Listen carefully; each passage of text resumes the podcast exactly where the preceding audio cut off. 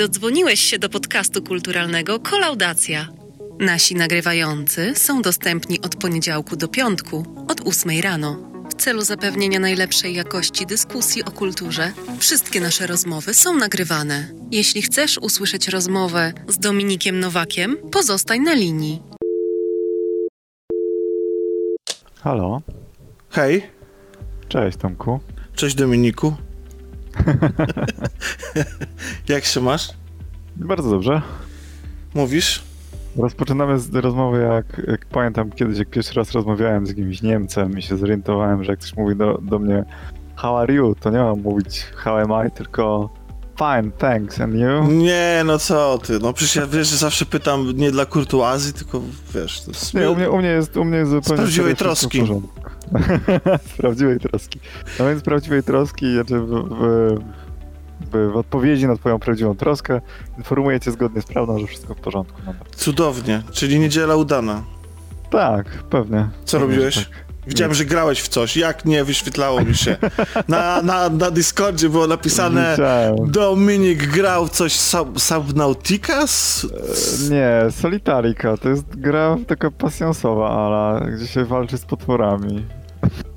What? Co? Nie słyszałem o tym No w to- ogóle. Co to Bo jest? to jest, jakaś, to jest jakaś darmowa z Epika, wiesz? Z tych epikowych darmówek, które oni A rozdają. przecież to nikt nie gra w te epikowe darmowe i one są po to, żeby je trzymać na półce. To jest jak biblioteka współczesnego intelektualisty po prostu. To jest jak, jest jak, jak, jak świat wiedzy w latach 90. czy tam 2000. No to jest, wiesz, to, Eee, to wypada mówisz mieć. Jak, jak prawdziwy konsolarz, a PC ra, raz na jakiś czas gra jednak w te gry i właśnie... No tak, proszę cię, akurat PC-ciarze mają po 3000 tytułów na Steamie z jakieś dwa, dwa dolce kupione, których nigdy nie odpalają. E, I tak jest również w moim przypadku, ponieważ na Steamie, wiesz co, bo mam to, nie, no nie, 2000 nie, ale jak y, GOG, jak sobie zobaczę, to mi podpowiada, że mam ze 700 gier chyba, 730. Wow! wow!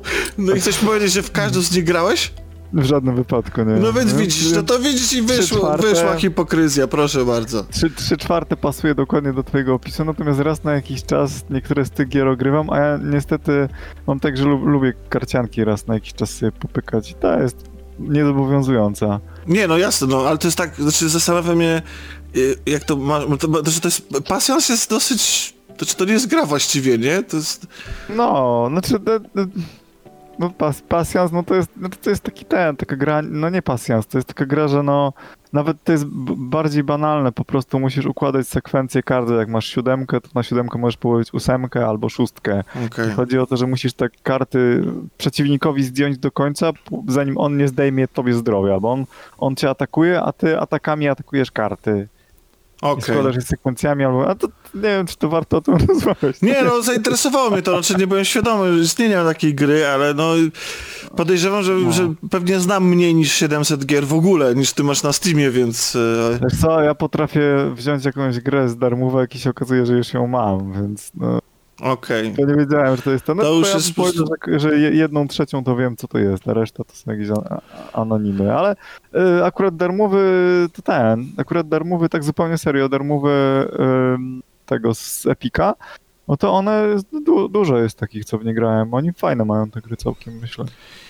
Myślę, że no połowę to nie, ale jedną trzecią to No ogrywam. dobrze, to ja zapytam w takim razie, skoro nie warto o tej grze, to o czym warto rozmawiać? O cyberpunku jak zawsze. Wow! Ale chciałeś o cyberpunku pogadać?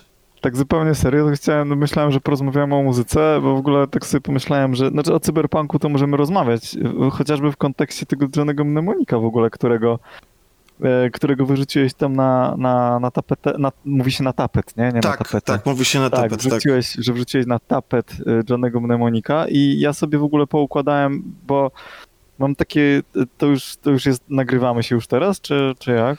Czy teraz... No nie, no y, w- oczywiście, Nie. już dawno, Oczywiście, od samego oczywiście już początku. dawno. No więc jeżeli chodzi o Johnego Mnemonika, to ja mogę powiedzieć tobie, jakie mam odczucia odnośnie Johnego Mnemonika teraz, a jakie miałem wtedy, kiedy spotkałem się w ogóle z całą tą cyberpunkową kulturą, nie? Bo to Okej, bo to jest w ogóle ważne, bo dlaczego, znaczy w ogóle dlaczego John Mnemonic się dzisiaj pojawił, bo akurat rozmawiamy 17 stycznia i To jest dzień do se- 17 stycznia 2021 roku i to jest dzień, w, w którym e, toczy się akcja Johnego Tak, bo to, Mnemonika. się, bo to się toczy w ogóle w jedną dobę, nie? Z tego co pamiętam, bo od kiedy mu tam na początku, jak mu ładują tą całą 320 gigabajtów e, pamięci, Mhm. to on miał dobę do tego, żeby, bo inaczej jakby mu tego z głowy nie wyjęli, to by mu tam mózg wybuchł, nie? Jeju, ale to wiesz co, to może tak, to jeżeli na serio chcemy o Johnem Mnemoniku, no to, chęcią no to okej, to w takim razie y, porozmawiajmy tak usystematyzując trochę. Więc y, jest to film, czekaj, ja sobie aż, kurde, aż sobie otworzę po prostu, żeby nie gadać głupot. Piątego roku? Y, zaraz zobaczymy. To jest właśnie...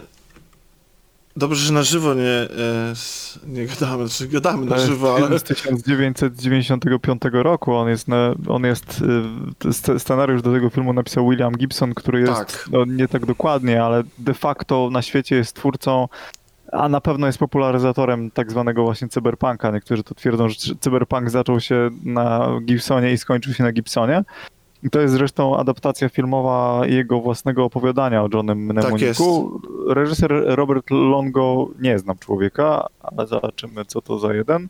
A widzę, że niewiele w życiu wyreżyserował. Opowieści, skrypty jeszcze jakieś, czyli horrory, tanie telewizyjne raczej produkcje i nagle dostał film Johnny Mnemonik. No i y, no tak, trochę, trochę, trochę ten film z taniości, zwłaszcza dzisiaj wydawałoby się, że ma, ale wtedy, kiedy on powstawał, był tak lansowany na przebój i na komercyjny hit, stąd też ostre, ostre zmiany w scenariuszu względem e, opowiadania, które e, właściwie niewiele ma, znaczy ma ogólny zarys i pomysł ma wspólnego z filmem, ale jego treść jest właściwie inna. I te same postacie odgrywają i- in, inne role. E, zresztą partnerująca mm, Keanu Reevesowi, y, który gra tutaj tytułową rolę, Johnego Mnemonika, e, Diana, znaczy Diana Mayer, Mayer grała postać Jane i, on, i to jest to postać wzorowana na postaci z książki, ale ostatecznie nie nazywa się tak jak postać w książce, e, ze względu chyba tam na y, prawa autorskie w ogóle, wiesz, także tam chyba chodziło o to, że, że ta postać się pojawia jeszcze gdzieś tam i ktoś inny w związku z tym nie do tego prawa, wydaje mi się coś takiego. Więc, A, więc d- rozbieżności pomiędzy samym opowiadaniem a filmem są dosyć spore. Mm, tak, a generalnie no to jest histor- historia o, o człowieku będącym takim mm, przemytnikiem przyszłości, który Tak. kurierem, który poświęca część swojego, swojej pamięci e, w głowie na to, żeby móc przenosić e, dane. Być właśnie takim kurierem danych i tak jak tutaj wspomniałeś bardzo 320 wiesz co, podejrzewam, że ten plik e, plik z, naszym, z naszą rozmową będzie ważył więcej niż to, co on przenosił w głowie, więc tutaj akurat e, tw- twórcy, no nie, nie, nie przewidzieli dokładnie. E, To znaczy, ja myślę, że oni to, ja myślę, że oni to dobrze kalkulowali. Jestem przekonany, że William Gibson skorzystał z prawa Mura. Pewnie kojarzysz prawo Mura. tak, ale, ale tam chyba chodzi o, o szybkość, prawda, procesorów. E, Wiesz co, tak, to, to chodzi o szybkość, znaczy szybkość, nawet nie szybkość, to chodzi o wydajność, Wydajność. ponieważ teraz idziemy, idziemy w, jakby w górę, to procesory już nie mają więcej prędkości. No tak, tak, chodzi o, o moc. wydajność, Tak. mają więcej, tak, moc obliczeniową liczoną tam bodajże chyba w, we flopach, nie? No, tam jakoś się to oblicza, te wszystkie Flopsach. więc Flopsach. tak, flops, flopsy, no, Tak. może i flops. To w każdym razie to do tego, natomiast ja myślę, że e, to też, a, tak na marginesie, zupełnie ciekawostka. E, nie wiem, czy kojarzysz, e, nie no, kojarzysz na pewno braci Strugackich. Mhm. Bracia Strugaccy mieli, y, ja dostałem kiedyś od koleżanki taki zes, y, taki taki zbiór opowiadań, w którym było bardzo dużo różnych opowiadań science fiction i tam między innymi to był radziecki zupełnie z innej beczki, że tak powiem, ale Strugatcy to byli ludzie o ogromnych horyzontach i bardzo wizjonerską mieli tą wiedzę i tam było między innymi opowiadanie o facecie, który skonstruował sobie myślącą, świadomą maszynę i tam nie było powiedziane, ile tej maszynie dał, ale było napisane, że ma tyle pamięci, żeby pomieścić całą jakby ludzką świadomość, nie? że to, to było coś takiego.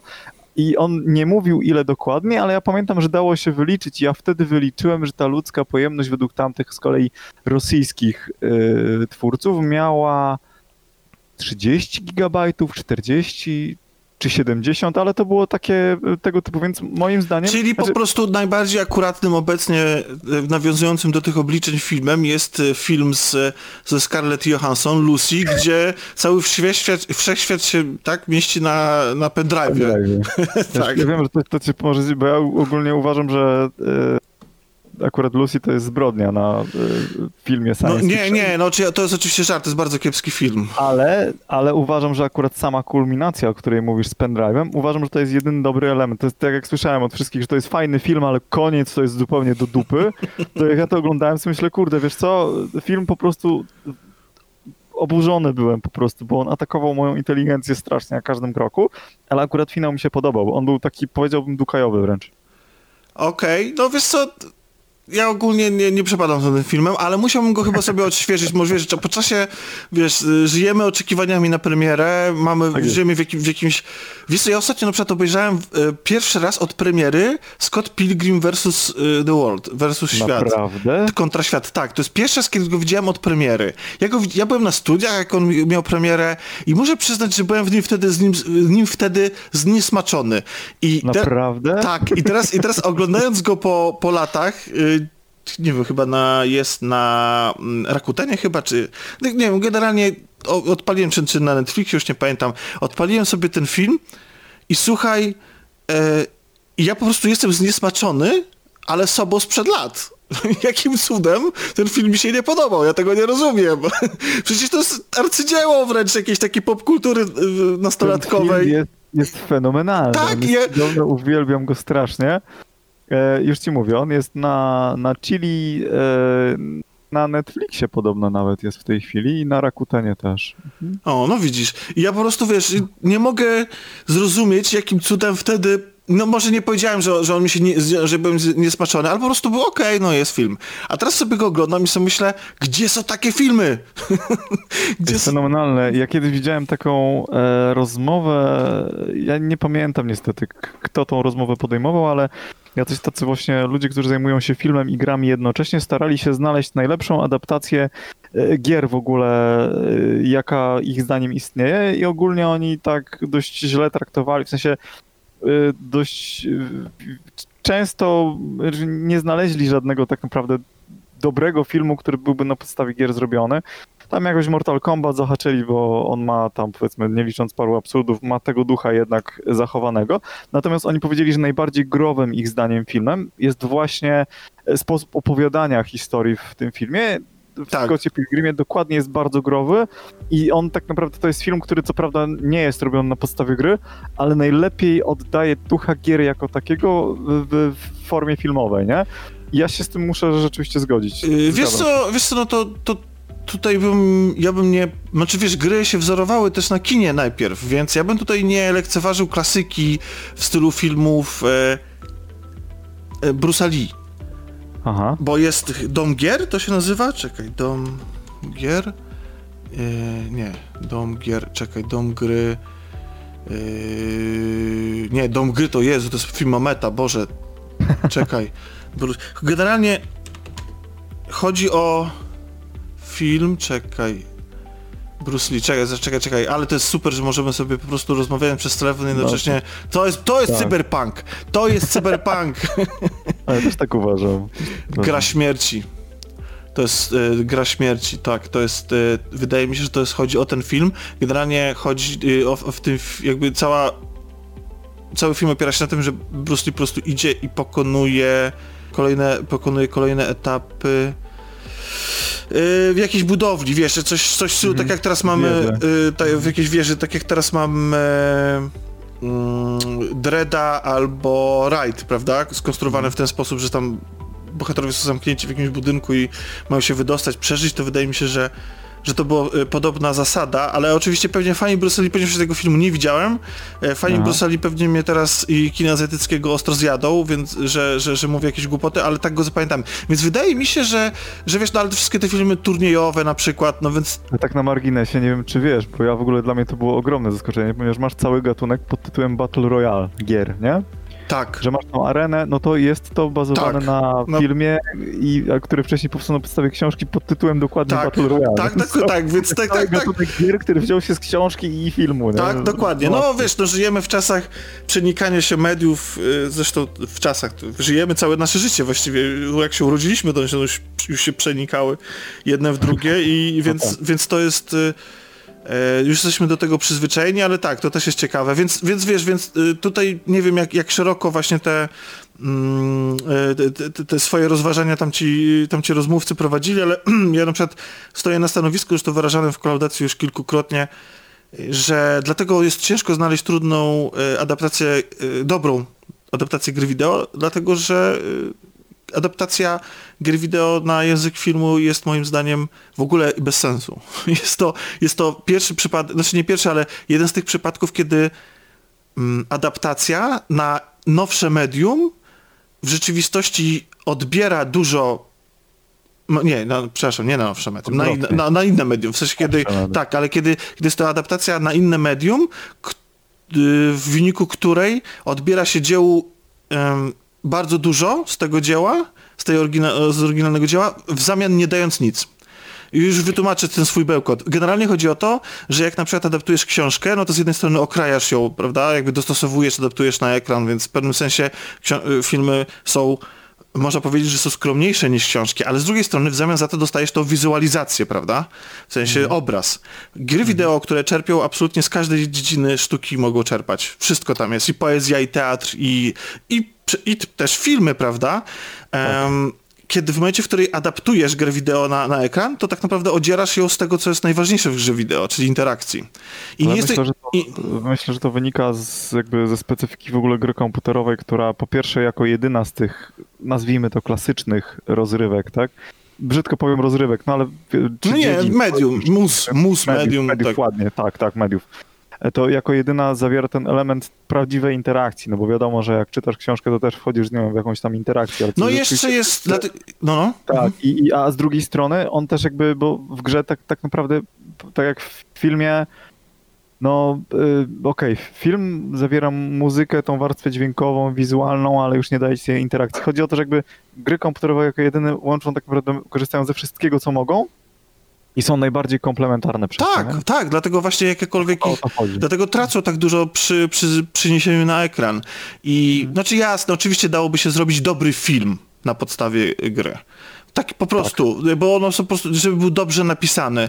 E, Natomiast gdyby, żeby był zgodny z duchem oryginału gdzieś tam, to dlatego właśnie bardzo często Mortal Kombat jest przywoływany jako ta dobra ekranizacja, ponieważ sam sobie film pewnie dla ludzi, którzy w ogóle, dla których ten temat jest nieistotny, ta marka i w ogóle nie znają oryginału, to pewnie to jest po prostu bardzo kiepski, kiczowaty, niesamowicie film, który się zestarzał, ale y, no, dla nas to przede wszystkim ma dużą warstwę sentymentu, to jest raz, a dwa, że faktycznie mu, mu się udało oddać ducha oryginału, a trzy, i to jest ważne, on ten oryginał uzupełniał, to znaczy fabuła w Mortal Kombat o dziwo zawsze była w jakiś sposób rozbudowana, ważna, istotna. Twórcy tam bardzo kochali komiksy, więc dla nich cały ten świat, lore i tak dalej, wbrew pozorom, był istotny.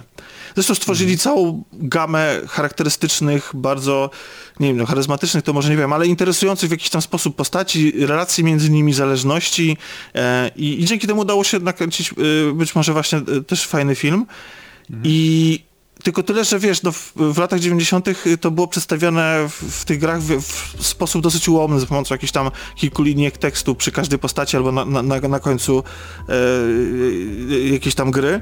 Natomiast e, właśnie dlatego właśnie film wniósł coś. Przede wszystkim wniósł właśnie wiele, e, wiele z tych elementów, które można było do tej pory wyczytać, przedstawił je na ekranie. Dlatego jest tak Być może dobry cię- moim zdaniem. Tak, być może cię zaskoczę, ale ja na przykład y, jak ja byłem fanem Mortal Kombat, tam z braćmi, tam właściwie z jednym bratem mocno tam y, piłowaliśmy Mortala. Nigdy nie byłem za dobry w takie mordobicia, ale jakoś tam przeszedłem tam jedną, trój, trójkę dokładnie, w trójkę tam mordowałem.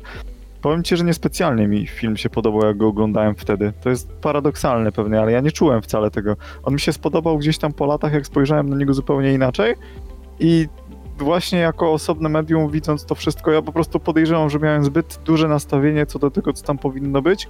Jak Rozumiem. bardzo powinno być to zgodne z tym, co widziałem na ekranie komputera, a nie skupiałem się na tym jakby teraz rozumiejąc powiedzmy lepiej język filmu gdzieś tam po, po latach, e, znacznie bardziej byłem w stanie go docenić niż wtedy, kiedy oglądałem, kiedy mi się właśnie za bardzo nie podobał, nie?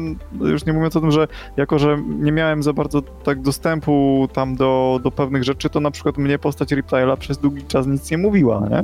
A, a ona tam przecież się pojawia i jest istotna, więc dla mnie to ten język był, jako że ja tej powiedzmy kultury Mortal Kombat, tak to nazwijmy, jako że nie doświadczyłem, to też nie, nie byłem w stanie tego filmu odebrać. Dopiero potem, mając wiele innych po latach negatywnych przykładów tego, doceniłem Mortal Kombat, więc u mnie to chyba inaczej wygląda, i tak zgadzam się z wnioskiem, że to, to, to co wszystko powiedziałeś teraz, to mi się zgadza teraz, ale nie zawsze tak było.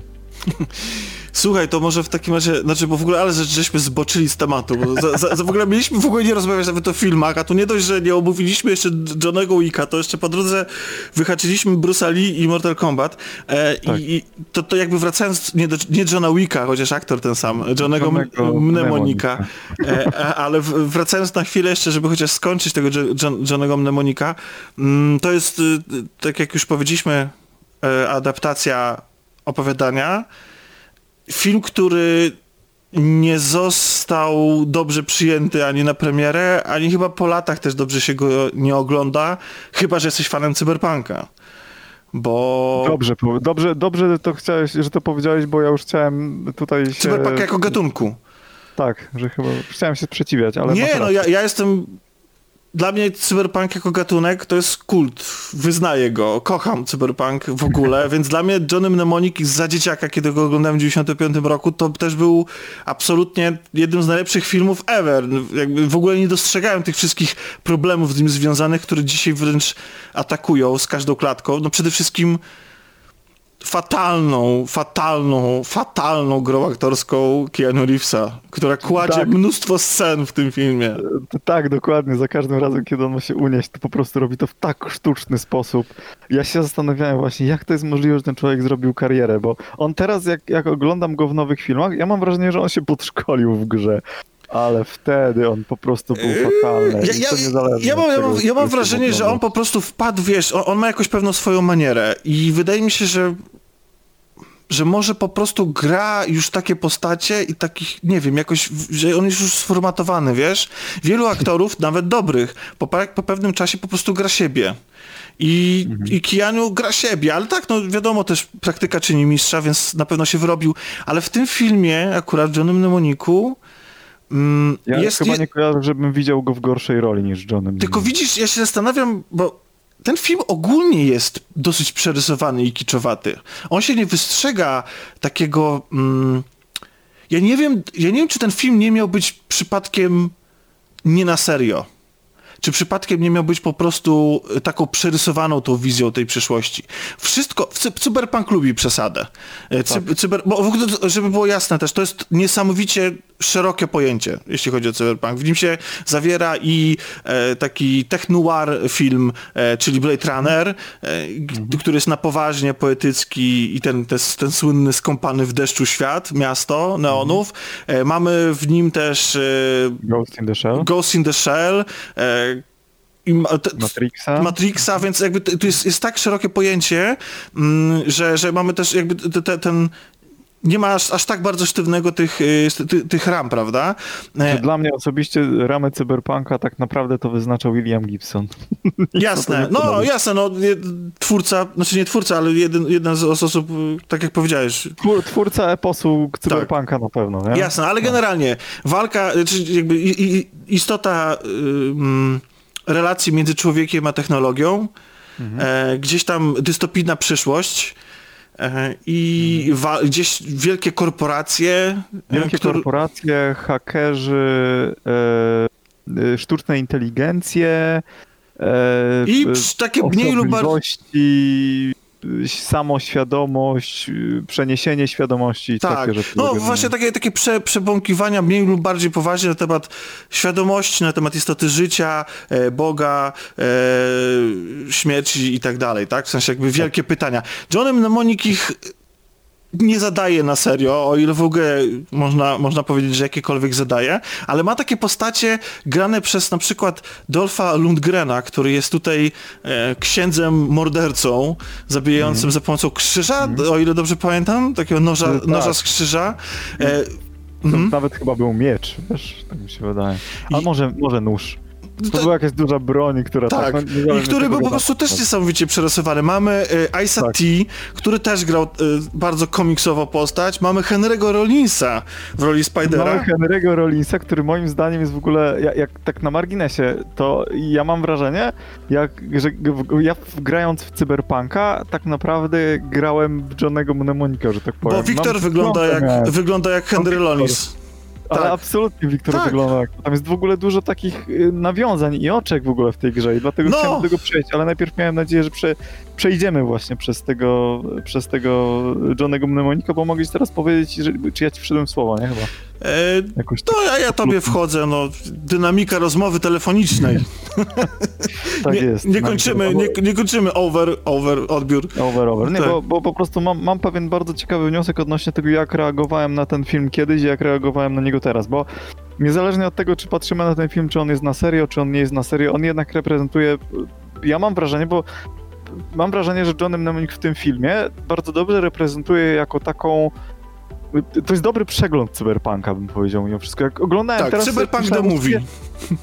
No właśnie, o to chodzi. Nawet nie mówię o, znowu o grze, tylko o gatunku. Jakby jak czytałem Neuromancera, e, bo to jest też moja główna znajomość e, cyberpunka i właśnie e, samego Gibsona, to tak naprawdę E, to wszystko, co, co tam w tym cyberpunku dla mnie było najważniejsze, w Neuromancerze, co było dla mnie najważniejsze i co zapamiętałem, to jest mniej więcej to, co się zawiera właśnie w, w filmie Johnny Mnemonic. No i teraz już do brzegu dochodząc do tego, co miałem powiedzieć w ogóle to Johnny Mnemonic w sensie film, jak go kiedyś oglądałem, to byłem strasznie zajarany w ogóle wirtualną rzeczywistością. Sam koncept wirtualnej rzeczywistości, jak ja miałem lat 12 czy kilkanaście, był dla mnie po prostu szokujący. Ja byłem przekonany, że jak ja w końcu dożyję do tego czasu, to na pewno będę miał headset i będę w wirtualnej rzeczywistości cały czas.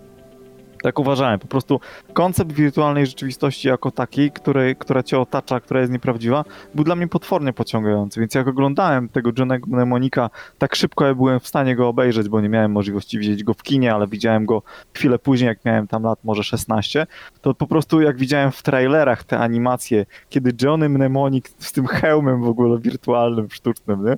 E, tam niby, wiesz, otwierał te wszystkie, on tam robił te haki, właśnie tam jakieś kombinacje, cuda i ta cyberprzestrzeń, która tam Znaczy właśnie, bo cały ta cyberprzestrzeń, internet, tam jest nawet napis internet 2021 i e, widzimy, yy, tak. i widzimy całą taką wizualizację tego internetu, która jest, powiem szczerze, przerażająca. Znaczy, współczesny internet jest przerażający, jak się do niego wchodzi czasami, ale to, co tam widzimy, to jest yy, jeszcze większy chaos, nie?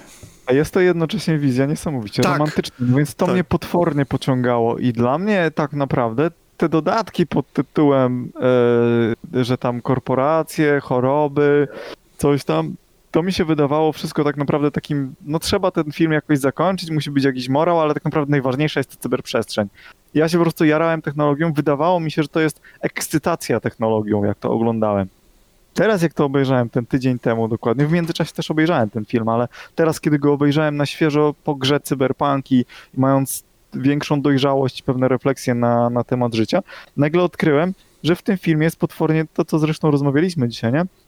Że w tym filmie jest potwornie dużo tak naprawdę strachu, tak, tak, takiego wyrazu obaw przed rzeczywistością, przed przyszłością, że ona może zmierzać w tym kierunku to, że cię właśnie wie, że się tam, znaczy w ogóle ja zauważyłem pewną rzecz, że John, Johnem Mnemonic jest ogólnie kapitalną archetypową postacią, która reprezentuje tak naprawdę cały obraz cywilizacji. Johnem Mnemonic, żeby móc przechowywać informacje, wykasował pamięć, a pamięć to jest tożsamość. Mhm. Czyli on się pozbawia siebie na rzecz informacji. Jak spojrzymy na, y, jak spojrzymy tak naprawdę na koncept w ogóle samego, e, samego tej, tej, tej krzy, krzywej, e, fabularnej, że tak powiem, tego świata, który się rysuje z Johnego Mnemonika, to masz właściwie to samo. Mhm. Masz znowu e, to, kiedy ten wektor, czyli Spider tak naprawdę, który mówi w tym momencie, że, że tek to tak naprawdę nie wywołują wszczepy, tylko to wywołuje nadmiar informacji, nie?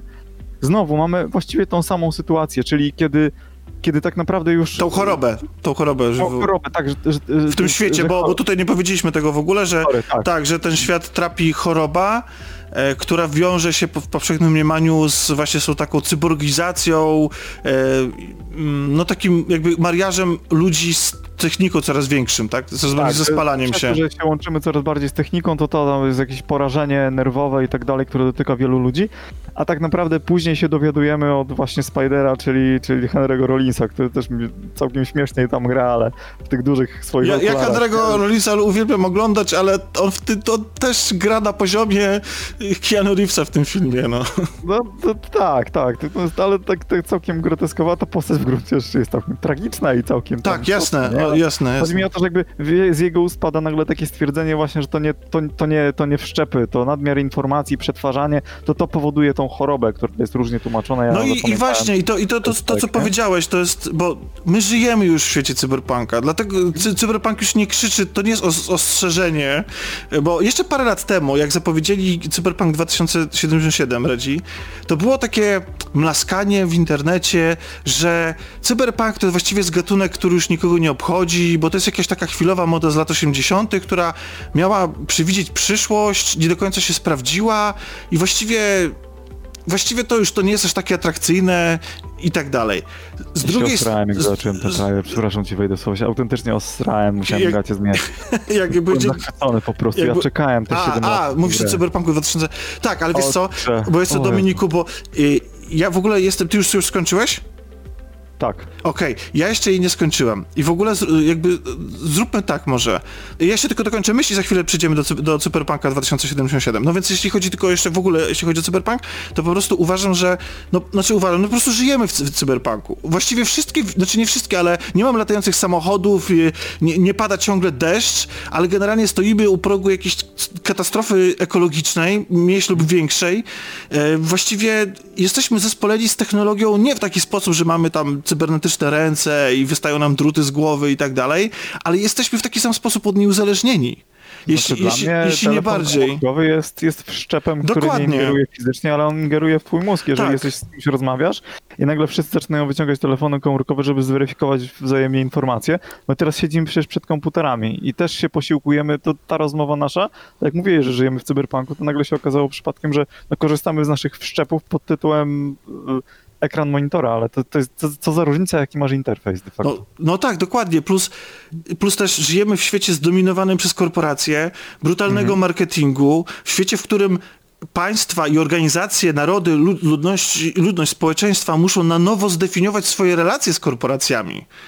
Bo mamy, tak, tracą swoje wpływy na rzecz właśnie korporacji, które tak. mogą coraz więcej. Mamy, mamy wiele przecież przesłuchań przed różnymi komisjami. E, korporacje wpływają na wyniki wyborów. Hmm. Zastanawiamy się nad etyką ich postępowań, nad tym, w jaki sposób kreują naszą rzeczywistość. To jest to, tak jakby przeniesione to są, to są żywcem. Mamy światową pandemię też, z którą musimy się zmierzyć. Więc to są wszystko tematy, które Cyberpunk podejmował i my po prostu żyjemy totalnie w świecie cyberpunka. I dzisiaj te, te wizje, oprócz miłości do mm, takiego retrofuturyzmu, nostalgii lat 80. i tak dalej, to niosą nie tyle os, jakby przestrogę. One są opowieścią o nas dzisiaj, dzisiejszych, tak. dzisiejszy, tak. o dzisiejszym człowieku, naszych tak, czasów. To jest, właśnie, to jest właśnie trafione. Ja miałem tak, taką też refleksję, że jak masz sobie właśnie y, y, cyberpunk jest, jest jakby świetnym przykładem, źle mówię, Johnny Mnemonic jest świetnym tutaj przykładem, bo ja nagle przyszedłem od, od tego, że na początku dla mnie to była ekscytacja technologią, a po latach się okazało, nie, to jest strach przed tą technologią to jest objaw wylania się z, z, z Williama Gibsona, jego przerażenia tego, do czego świat zmierza.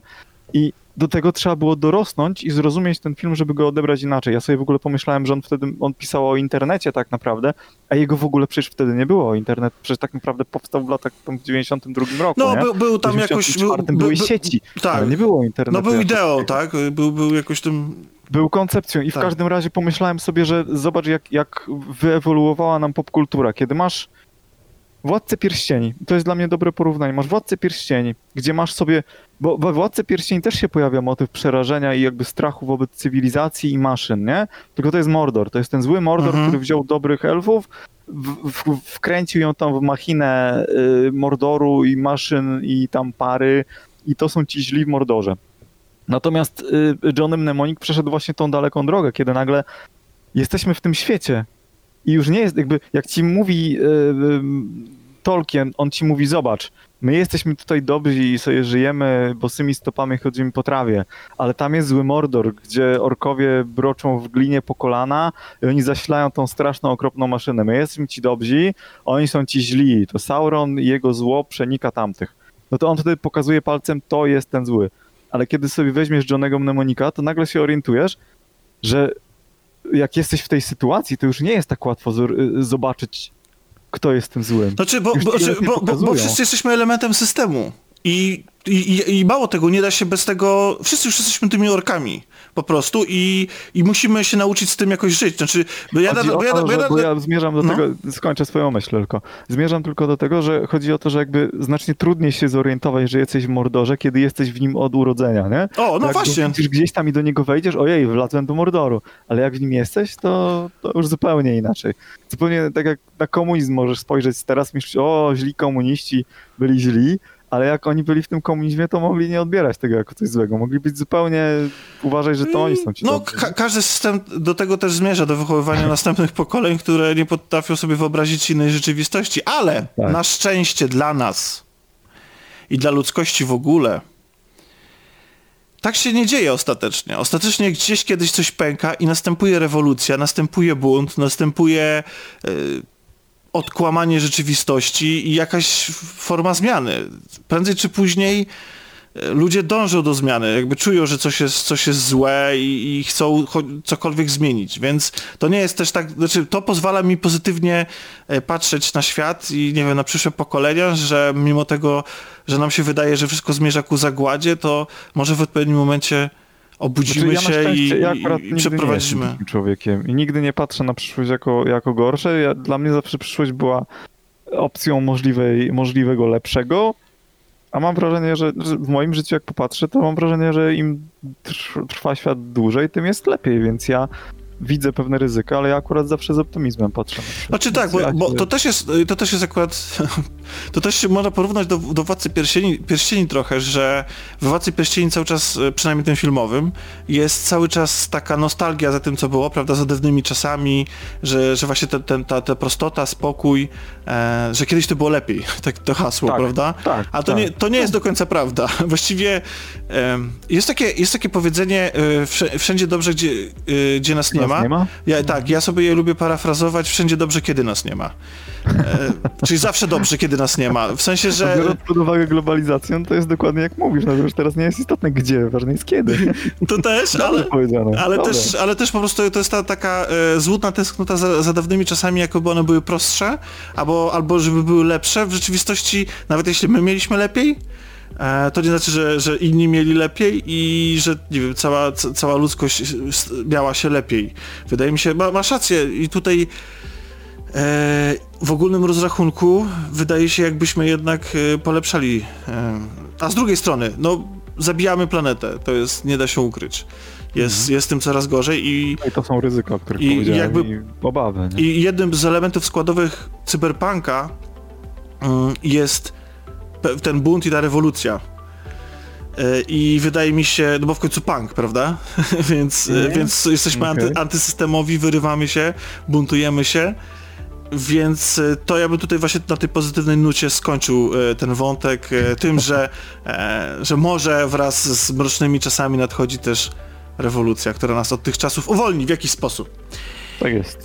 E, natomiast e, w- Cyberpunk 2077, e, Dominiku, jeśli pozwolisz, to e, jak wyjątkowo tutaj zapowiem jedną rzecz, której, e, której na razie się nie chciałem chwalić, bo zmieniliśmy trochę format nagrań, teraz one są takie jeden na jeden rozmowy telefoniczne i tak dalej i mam nadzieję, że to pozwoli, częstotliwość tych spotkań, nagrań, rozmów i tak dalej pozwoli nam publikować co dziennie przez w tygodniu po prostu odcinki, tak, taka jest idea, żeby codziennie ludzie mieli rano do bułki albo, do, a żeby, albo jak stoją w korku, żeby mogli sobie mm, po, po, posłuchać naszych rozmów, ale będą też odcinki takie specjalne z dużymi tematami, gdzie w kilka osób byśmy sobie rozmawiali, wtedy też inną troszeczkę techniką e, nagrywania e, sobie rozważymy i wtedy byśmy sobie porozmawiali na jednym z takich spotkań właśnie o cyberpunku. Jak już wszyscy skończą, No możemy, możemy wszyscy po prostu jakby- cyberpunka do tamtego czasu. tak, że więcej osób tak, nas tak. skończy, dlatego że ja jestem absolutnie, po- pomijając skandal, kwestię techniczną, to ja y, tym, co gra mówi, y, to jakie tematy porusza, ja bywam y, po prostu o nie, o nie miały. Znaczy po prostu jestem, jestem, jestem bardzo miło zaskoczony, jak, jak to jest skupiona i konkretna gra o czymś i, i o czymś opowiada i jak wiele Tak. emocji we mnie wywołuje, potrafi z dnia na dzień wywołać kompletnie różne skrajne emocje, jak się To w nią gra. moim zdaniem, e, i to będzie bez, bezspoilerowy wątek, że tak powiem. E, Co więcej, e, moim zdaniem, e, to, że bohater obserwuje rzeczywistość tylko z pierwszej osoby, nie licząc trybu foto i tam samochodu czy motora, to generalnie widzimy świat z pierwszej osoby. I moim zdaniem to jest bardzo istotne z punktu widzenia narracji, Mhm. bo jak ludzie mówią, że o, nie potrafili zrobić, przecież cały, cały Wiedźmin 3 i 2 i 1 to zawsze była trzecia osoba. I już to pokazuje, że ten pierwszy, pierwszoosobowy widok, on jest zabiegiem narracyjnym właśnie.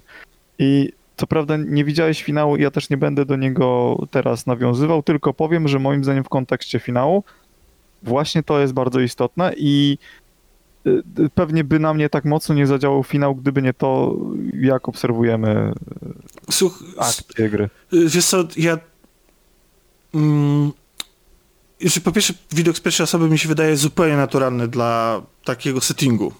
Dlatego, że mamy Mhm. dużo wszczepów, które wpływają naszą, na naszą wizję, tak? Widzimy... Percepcja. Po drugie, rozmowy, które przepro- to jak one są reżyserowane, to jak my możemy je przeprowadzać, o, jakby przedstawienie ich w formie z trzeciej osoby, wydaje mi się, że odebrałoby im bardzo dużo. E, I e, takich e, emo, emo, jakby emocjonalnego przekazu. A trzecia rzecz, to wydaje mi się, że y, to co powiedziałeś, że, że tam że w finale coś się okazuje i tak dalej, że to też ma sens, to też po, jakby mm, to też wpisuje się w to, e, w, te, w, to moje postrzeganie tej gry jako niesamowicie przemyślanej pod pewnymi względami artystycznymi, o tym, o czym ona chce opowiedzieć. Wczoraj odkryłem, tak po prostu zauważyłem, jeszcze nie, jeszcze nie, skończyłem gry, nie wiem do czego to doprowadzi, ale nie wiem, czy to jest moja nadinterpretacja, ale nawet jeśli, to hej, to jest w tej grze i fajnie, że, że mogłem sobie to tak zinterpretować. To, co się dzieje y, to, co się dzieje pod koniec gry w kwestii ekwipunku i ubrań, które dostajesz, e, broni e, czy samochodów, to jest też fenomenalny zabieg, który na początku jak zaczynasz grać i ubierasz swoją postać e, i próbujesz być właśnie jakiś i tak dalej, e, to o tym zupełnie nie myślisz i, i że, to, że to mogło być potraktowane jako forma narracji. A, a, a potem pod koniec się okazuje, że, że nawet taki aspekt ma znaczenie e, w morale, czy, czy, czy w, tem, w tematyce tego, e, w tematyce, jaką podejmuje e, ta gra. Ale to sobie opowiemy mm, Tak, tak, no bo później. to jest rzeczywiście, to możemy wejść na grubiej, a tak naprawdę zupełnie na serio. Nie, to, no, to jest Możemy rozmowa na jeszcze- kilka godzin, a ja właśnie chciałem... Oczywiście. e, Tak, a ja właśnie przede wszystkim, Dominiku, chyba, że masz ochotę o czymś innym opowiedzieć, ale... Bo Znaczy, pomyślałem... wiesz, może, możemy porozmawiać tak naprawdę o muzyce, bo myślę, że tak naprawdę to po, po to się ze mną chciałeś y, usłyszeć, że tak powiem, żebym o muzyce porozmawiał. I ja bardzo chętnie o tej muzyce porozmawiam, natomiast jeszcze możemy tylko odnośnie y, y, cyberpunka. Ja mam pewną jakby... Ja tylko chciałem powiedzieć, że ja tę grę wziąłem taką, jaka ona jest i dzięki temu ona mi się podoba. E, Znaczy wiesz, to, czy, to czy, ja myślę, że też, że, że należy odróżnić ocenę samej gry albo poszczególnych jej elementów od tego, Tak. co się wydarzyło w kwestii wydania tej gry i zachowania Tak, wydawcy i, i to, że ona po prostu jest w tym momencie no, została wydana po prostu moim zdaniem nawet o rok za wcześnie. Ja słyszałem takie określenie, że to jest arcydzieło w wersji beta i ja mam wrażenie, że im więcej z tym obcuję, tym bardziej jest to prawdą. No niestety jest strasznie, strasznie technicznie nie domaga ta gra pod wieloma względami e, i technologicznie być może też, no ale to jest, mówię, to, to już jest temat na, na trochę inną rozmowę, a my tym, tymczasem, o, wiesz co jest fantastyczne? Muzyka w tej grze jest fantastyczna. I absolutnie kocham e, pios, e, z, e, Samuraja, zespół Samuraj, fikcyjny zespół Samuraj, który się tam występuje. Z Johnem Silverhandem mam takie różne, różne przygody i różne podejście. On bywa y, strasznym dupkiem, ale y, jak wydaje mi się, to taka przerysowana wersja Gwiazdy Roka po prostu, ale, tak, ale, ale y, sama muzycznie, muzycznie mi się bardzo podoba, ale to, co mnie kupiło i co moim zdaniem oddaje w pełni jakąś taką poetykę tej gry, to jest cover y, Fade Away, y, czyli jednej z piosenek fikcyjnych piosenek fikcyjnego, fikcyjnego zespołu. Gwiazdora, tak. Tak, ale wykonany przez e, Adamczyk, e, przez, yy, przez Adamczyka i Olgę Jankowską. Mówię Adamczyka, ponieważ jest w PT. Tak. Ma tak, skrót i nie, tak. wiem, nie wiem, czy to jest Piotr, czy Tadeusz, wie, czy... Wiem, ja też nie wiem, jak się nazywa. Wiem, o czym mówisz, ja nie słyszałem tego jeszcze utworu, więc nie wypowiem się na jego Okej, okay, no to, to ja jestem po prostu, ja mam go na repicie, czasami całe dnie u mnie leci i w ogóle jest, jest obłędny jest ten cover, jest dużo lepszy nawet niż oryginał, więc jest, i oddaje totalnie po prostu jakoś tak, i ten smutek e, gry, który, który też... Zobacz, jo Johnny Silverhand to jest dosłownie cyberpunk. Tak, to jest dosłownie cyberpunk, tak. E, więc muzyka. Muzyka. Bądź bądź DJ-em. Co bądź by... DJ-em. Dobra, jeżeli chodzi o muzykę, to ja wysłałem tobie takie zestawienie, które gdzieś tam pewnie niebawem się pokaże. Mhm. Moich płyt, więc ja spróbuję bardzo pokrótce to omówić. Pokaże się na naszej stronie wszystkogra.tv, na którą zapraszamy.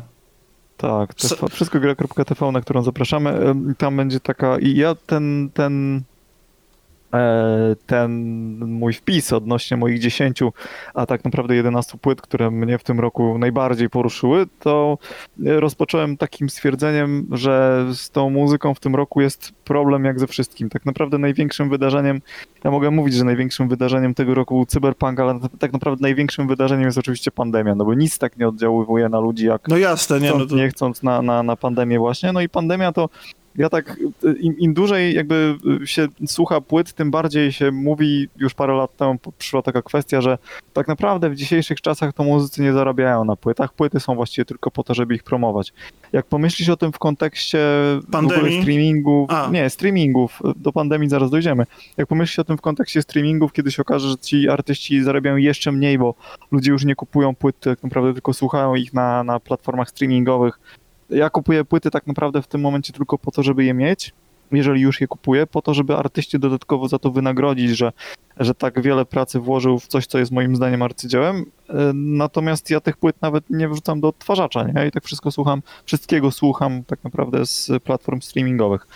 No i teraz, y, więc myk jest taki, co już można sobie wywnioskować, że w kontekście pandemii y, mamy taki problem, że nie ma koncertów, a jak nie ma koncertów, to muzycy tak naprawdę niespecjalnie mają za co żyć. W związku z tym, jeżeli oni chcą robić trasy koncertowe, no to na pewno najgorszym momentem możliwym na wypuszczenie y, płyty jest pandemia, kiedy wiesz, że nie będziesz mógł jej promować czymś takim mniej więcej był z zupełnie innego powodu. Była płyta Scary Monsters Davida Bowie, David Bowie w 80 latach na początku nagrał taką płytę, którą ja bardzo lubię.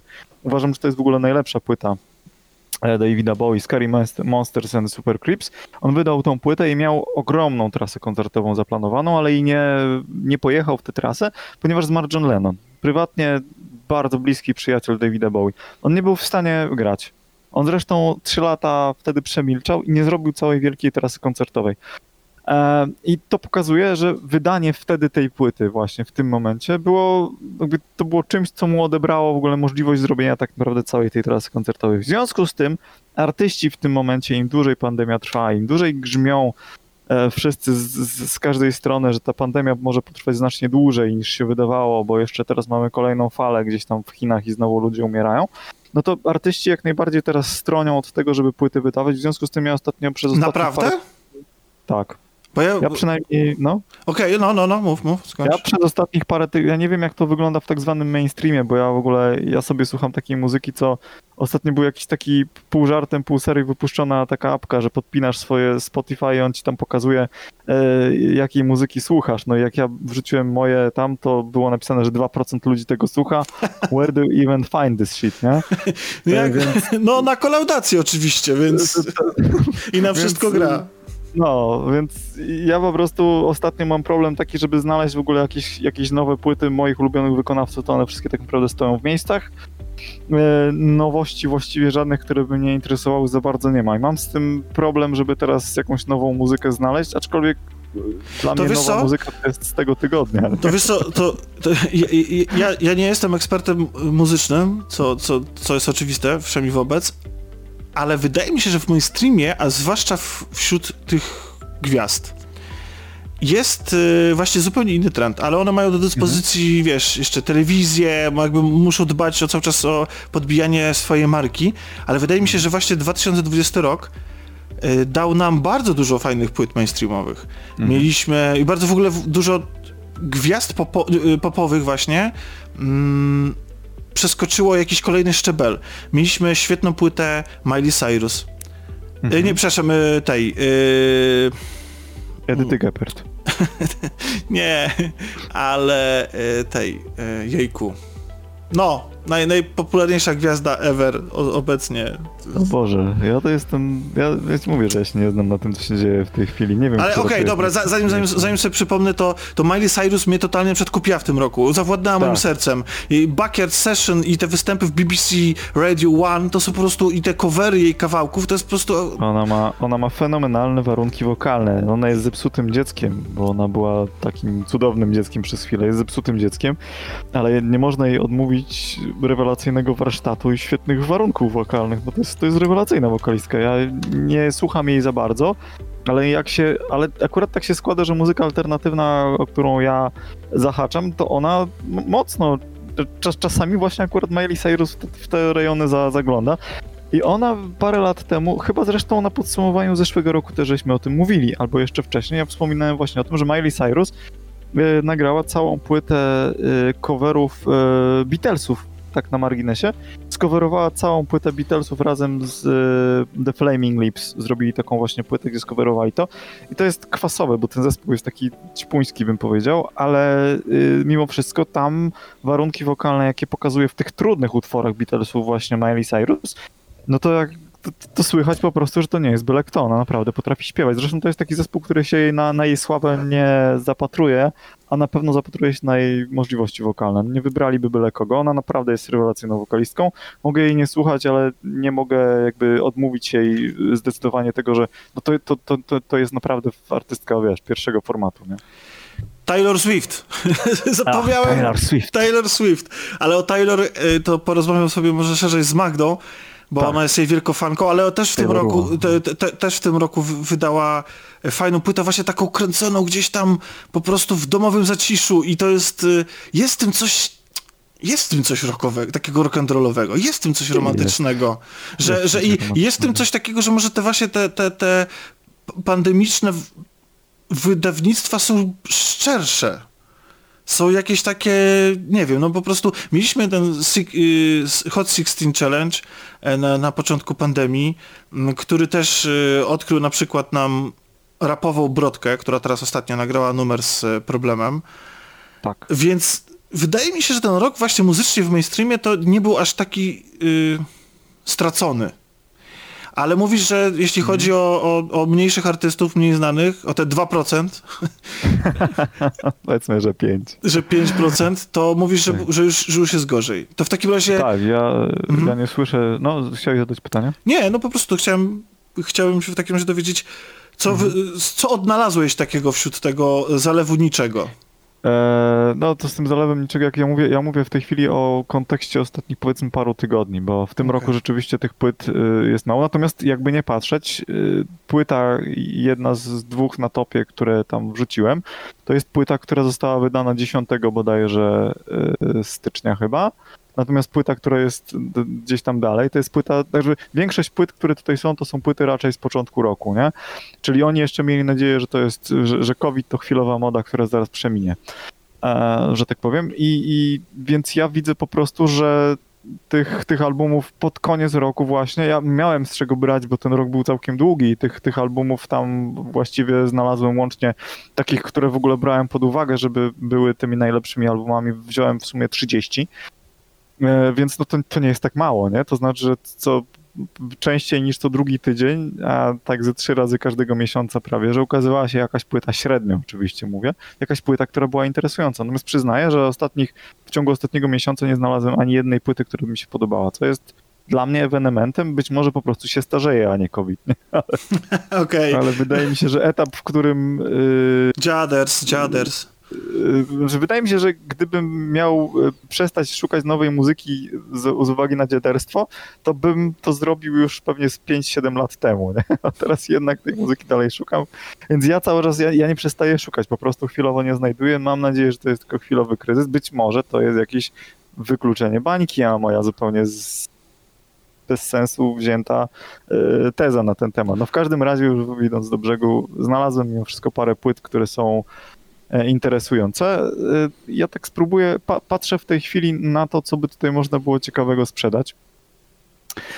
E, to co, mam się rozwinąć już teraz od razu o ten, na ten temat? Jasne, znaczy pokrótce po prostu weź opowiedz tak, co, co, co, co, ciekawego znajdziemy w twoim zestawieniu i, i co, co zwróciło na, to, na, na twoją uwagę na, na początku roku. Dobra, w porządku, okej. Okay. No to pierwsza płyta w takim razie y, numer 10, bo tych, tych ja napisałem, że oszukałem trochę, bo zwykle jest top 10, ale w tym roku wyjątkowo, tak jak zawsze w każdym roku już się w końcu decyduję na to, żeby wyrzucić jeden z albumów i Mówimy teraz o podsumowaniu dziesiątkę. roku poprzedniego, 2020. Tak, podsumowanie, no widzisz, masz rację, czyli od, od nowa zacznę, żeby było jasne. Czyli mówimy o podsumowaniu top 10 najlepszych płyt 2020 roku według mnie.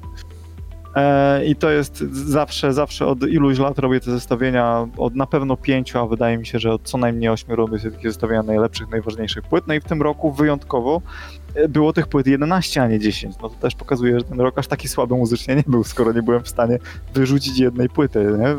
Mm. z tego zestawienia jeszcze, więc tak. Na miejscu dziesiątym w top 10 jest taka, e, ja nie wiem jak się tak naprawdę ta grupa powinno czytać, bo to jest Okwszo? O-K-V-S-H-O.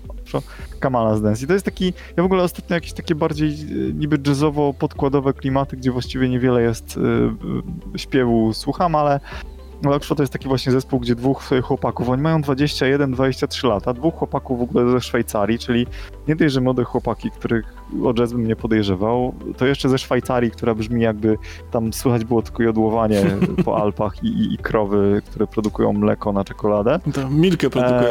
E, I słychać, słychać tam w Szwajcarii też cykanie zegarków i przykłada przeliczanie banknotów. Ach, te stereotypy! E, a to się okazuje, że w Szwajcarii nagle to jest też zespół, e, to oczywiście były głupie żarty, nie? A tak naprawdę się okazuje, że w, ja, mówiąc szczerze, po prostu nie kojarzę innego w ogóle szwajcarskiego zespołu, który bym słuchał, więc nie zdziwię.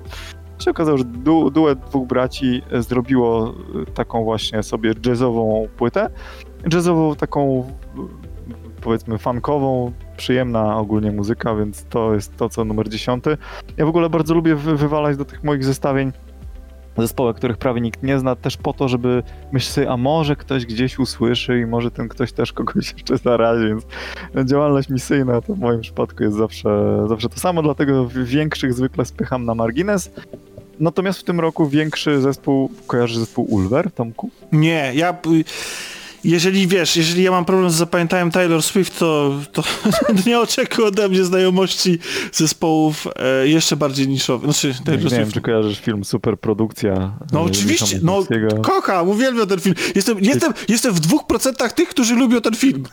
To, to, to ja też jestem w tych dwóch procentach. Ja też ten film bardzo lubię. On co prawda tam gaśnie, ale tam ja po prostu zmierzam tylko do, do tam jest taka fenomenalna kwestia, którą jeden z bohaterów wypowiada. To nie był Franceski, tylko ten jego taki przytupa z laską który mówił, która tam u was jest najlepsza. Janda była, nie? Tak. I, i, I to tak samo jest właśnie, to, która tam u was jest najlepsza, nie? Taylor Swift. która to jest tam na topie.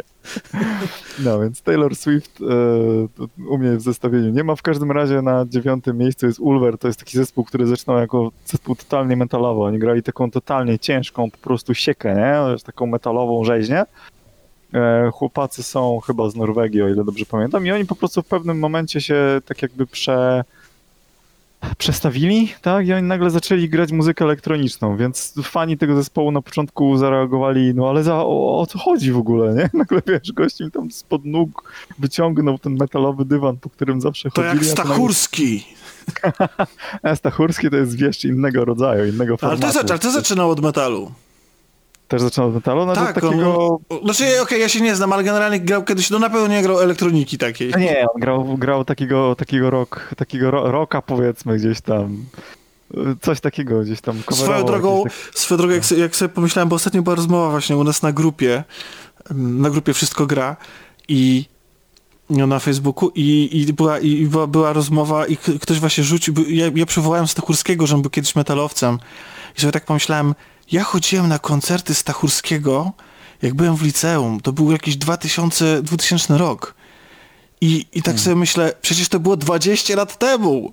Był, i, I on nadal istnieje, Stachurski nadal istnieje i nadal nagrywa. I w ogóle to jest niesamowite. I równo co 10 lat wyrzuca płytę, która jest ciekawa. Mniej więcej co 10 lat. I on tam, nawet jeżeli wrzuca te swoje mesjanistyczne, dziwne teksty, to, to przecież 10 lat temu było Dosko, które było okropne, a z jednej, z jednej strony, a z drugiej strony było ciekawe. To było 10 lat temu w ogóle. Nie wiem, nie, nie, to... Dosko, a teraz, teraz wrzucił to, tą swoją płytę, jak się nazywa ta jego nowa płyta? Nie mogę sobie teraz przypomnieć w tej chwili. Ja nawet jakbym pamiętał, to bym się wstydził teraz Eee, powiedzieć. y, Doskoza. O, Doskoza się nazywał ten album i Doskoza to też jest taki album. Mam takiego kolegę, który jest wielkim fanem Stachurskiego, ale właśnie tylko tych, trzech- tych trzech, trzech płyt, czyli Doskozy, tego Dosko i jeszcze tam wcześniejsze i one co 10 lat równo je wypuszcza w jakiś sposób nawiązujący do tego, więc No ta wcześniejsza ja myślę, powinna się według schematu nazywać DOS. tak.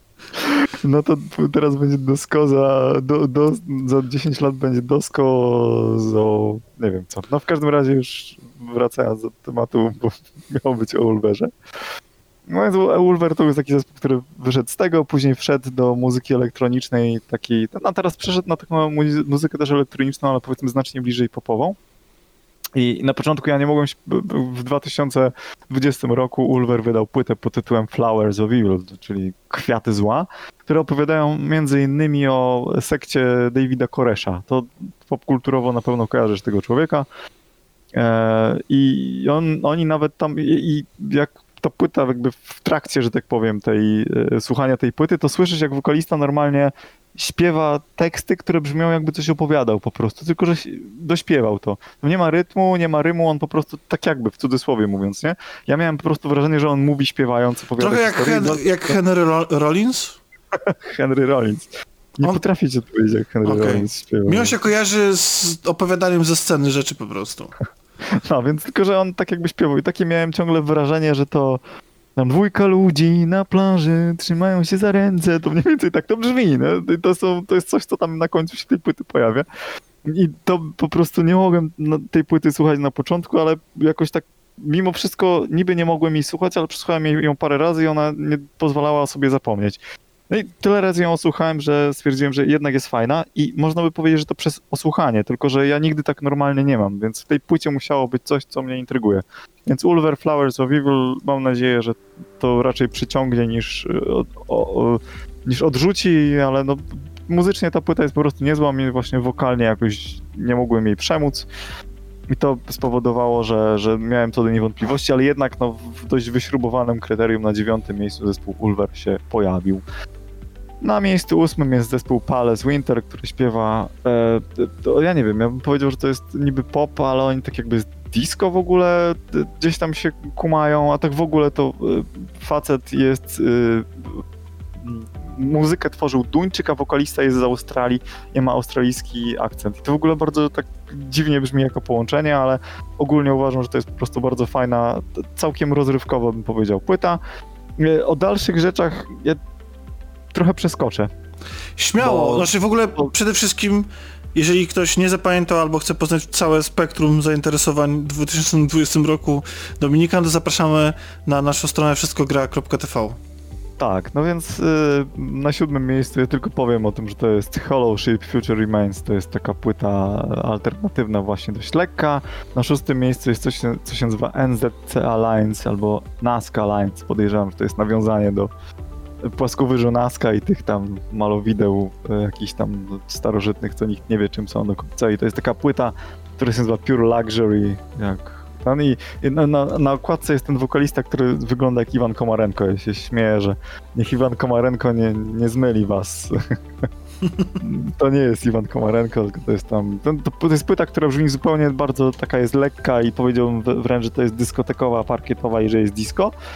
Ale mimo wszystko czuję się, że to jest parę kategorii jest lepsza ta płyta mimo wszystko, więc bardzo ją lubię.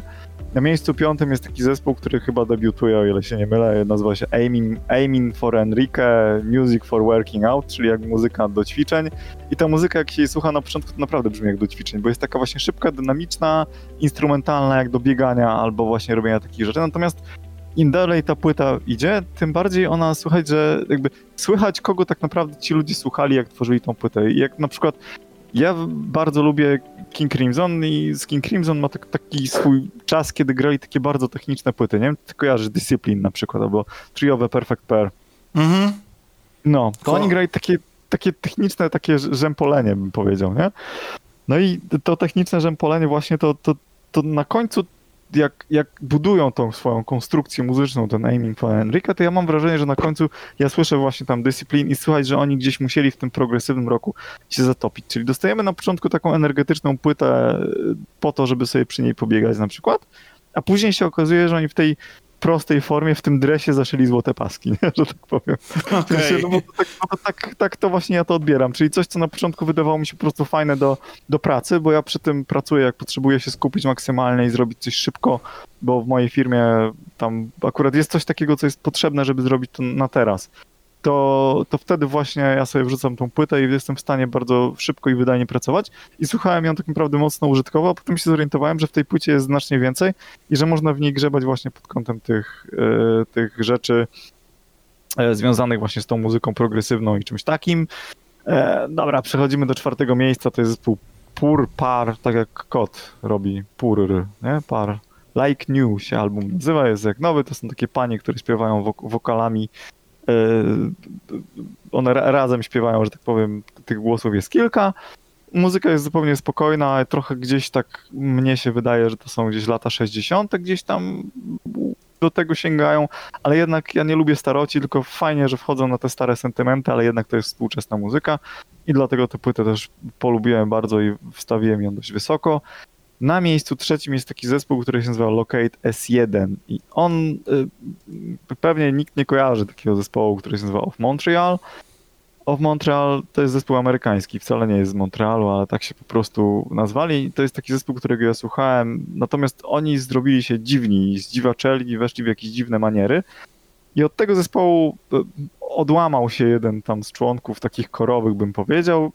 On nie odszedł do tego zespołu, ale stworzył dodatkowo e, taką formację właśnie Locate S1 i dla, do tej formacji dobrał sobie wokalistkę, która przy okazji pomogła mu komponować i razem nagrali płytę, która jest bardzo świeża, bardzo fajna i właśnie jest dla mnie takim wyrazem tego, co bym powiedział, że alternatywa właśnie, czyli takiej muzyki, która jest jednocześnie mocno popowa, a z drugiej strony ma ten eksperymentalny sznyt, zróżnicowane tempo, więc to jest taka, taki pop progresywny, bym powiedział troszeczkę, nie?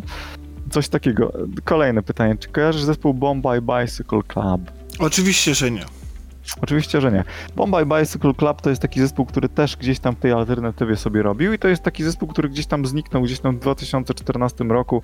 Oni po prostu zniknęli gdzieś tam, o tym zespole słuch zaginął. Potem się okazało w ogóle, że główny kompozytor utworów tego zespołu to gdzieś tam zatrudnił się, znaczy nie zatrudnił, wynajął sobie kajutę na statku, yy, na statku handl handlowym, takim statku, co tra transportuje różne, wiesz, tam jakieś kontenery, Mhm, mhm. kontenerowców. Zaszył się tam i po prostu sobie nagrywał różne rzeczy, on sobie tam komponował. I on wrócił stamtąd nagle do świata, miał całkiem sporo materiału, oni to wszystko nagrali. No i tutaj właśnie na tym zespole właśnie opieram tą moją wiedzę, że tak powiem, o tym rynku, bo oni, oni mieli być w ogóle w Warszawie i tak jak, y, jak myśmy się spotkali w zeszłym już roku przelotem właśnie przy okazji marca, tam przed Script Fiestą, na której, na której byłem, to myśmy mieli dwa tygodnie później jechać na koncert Bombay Bicycle Club właśnie tego zespołu, bo to była właśnie też trasa promująca.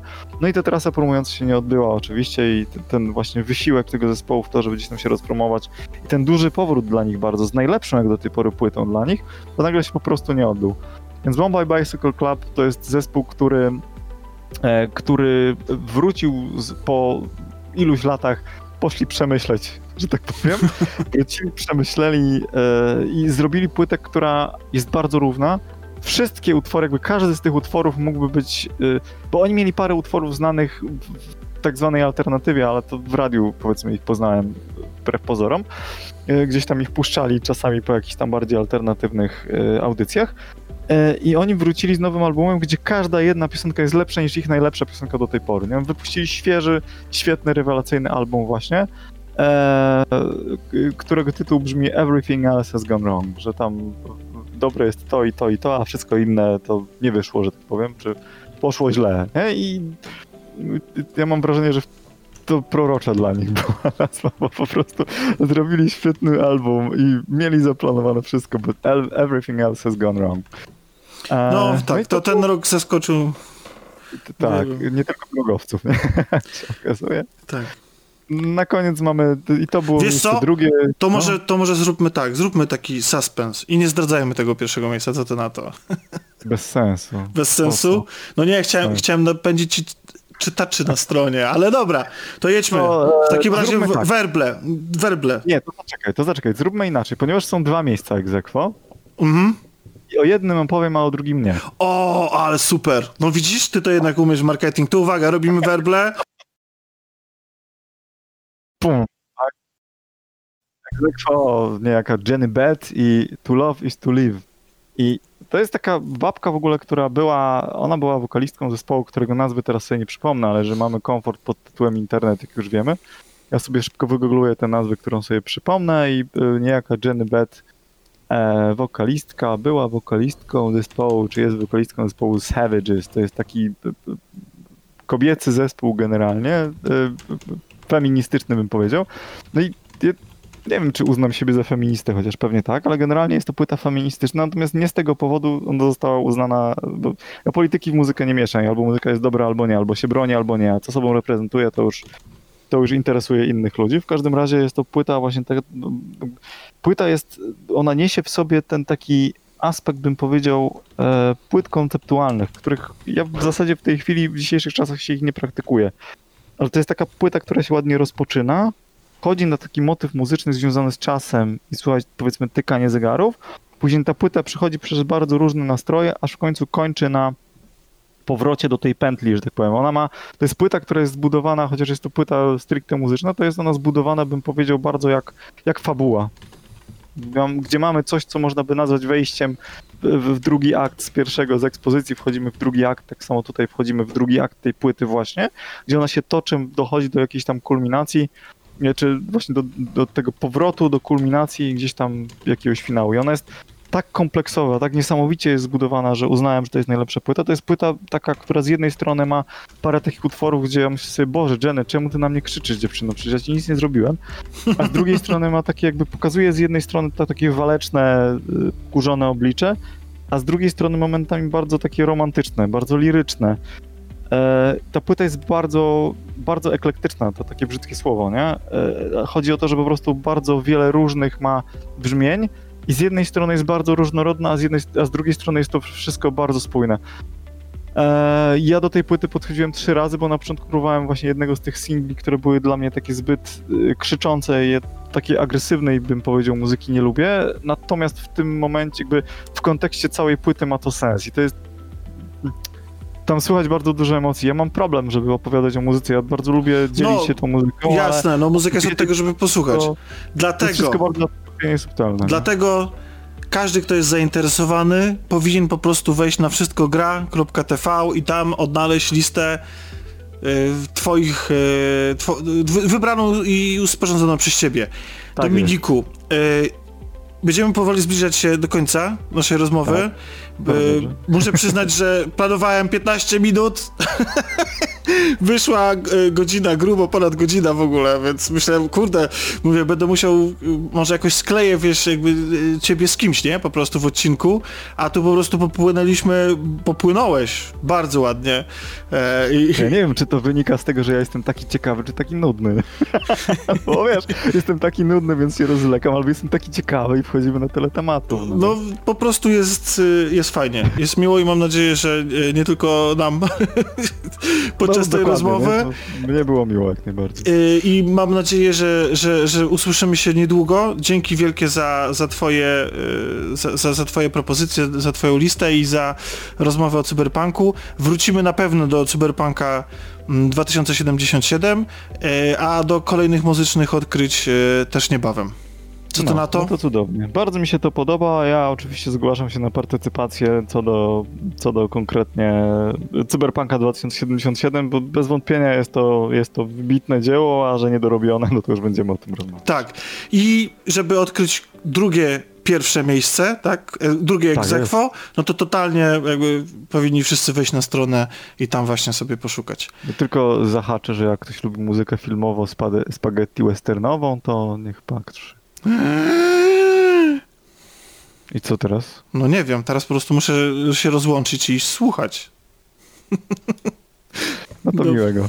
Ale ja lubisz spaghetti, lubię westerny, no to chyba mi podejdzie. Tak. Trzymaj się w takim razie i No. słyszymy się No za jakiś czas. Na razie, hej, hej. Hej.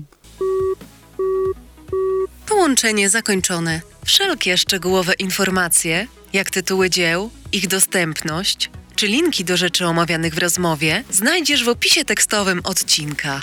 Rozmawiał Tomek Pieniak, głos centrali, Alex. Dziękujemy za telefon i zapraszamy ponownie.